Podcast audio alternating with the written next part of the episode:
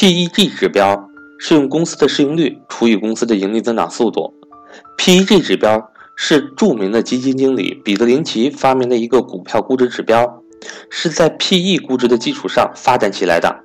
它弥补了 PE 对企业动态成长性估计的不足。PEG 告诉投资者，在同行业的公司中，在市盈率一样的前提下。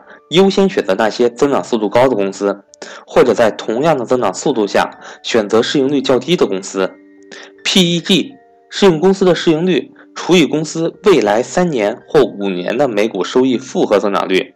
市盈率仅仅反映了某只股票当前的价值，PEG 则把股票当前的价值和该股未来的成长联系了起来。比如说，一只股票当前的市盈率为三十倍。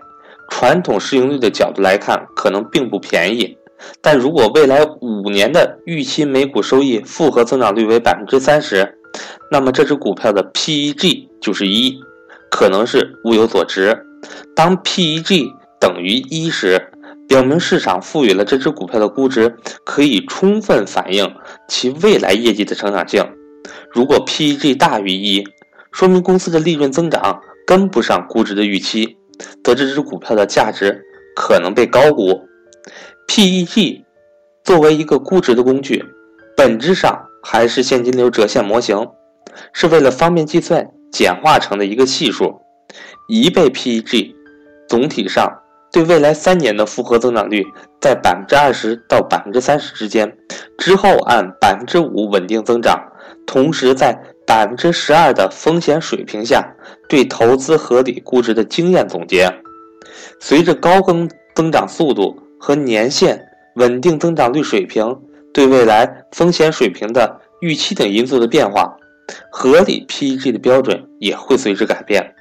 PEG 告诉投资者，相对市盈率估值而言，更应该关注公司的利润增长情况。短期内。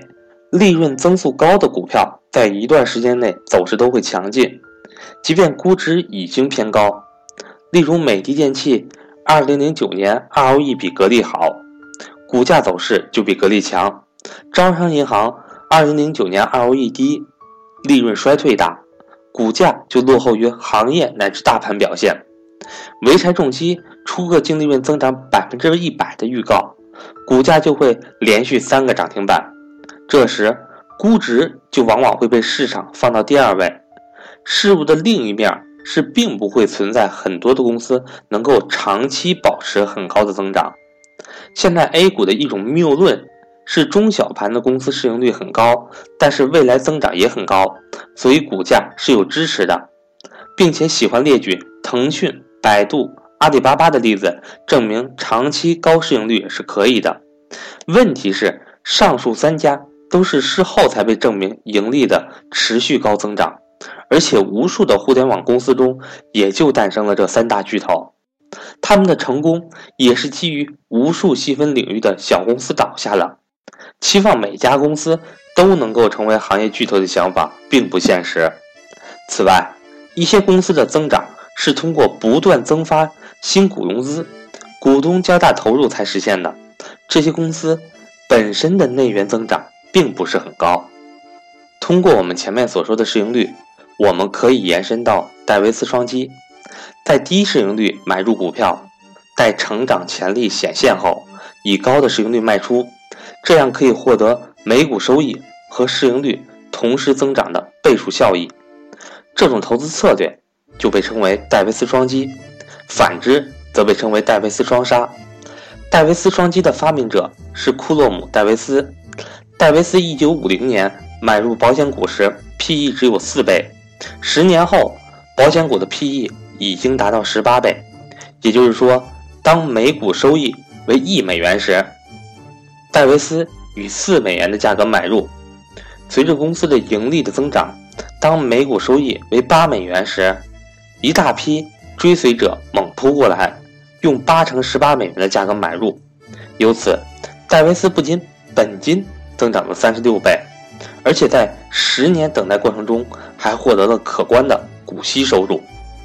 而戴维斯双击给我们的启发便是，在你选择的公司所处大行业整体向好，公司基本面非常优秀，并且公司已经可以确定处于低估值的状态下，那么这时候买入这家公司的股票，你唯一需要做的就是耐心的等待，戴维斯双击迟早会到来。我是格局商学院的班主任韩登海，一直听我节目的听众都知道，格局目前的两类线上理财类付费课程为投资理财班和家庭资产配置班，一八年开始价格都会大幅上调，而赵正宝老师。在十二月十八日也有发布消息，投资理财班的招生截止时间为二零一七年的十二月三十一日。从二零一八年开始，投资理财班会继续安排课程，但是不再接受新学员的报名。也就是说，今年仅剩的几天为投资理财班的最后报名时间窗口。如果您想参加格局付费课程学习的话，请一定要抓紧时间和我联系。格局年底也在举办大活动，报名有书籍和格局专属礼品赠送。我的手机为幺三八幺零三二六四四二，我的微信为格局六八六八。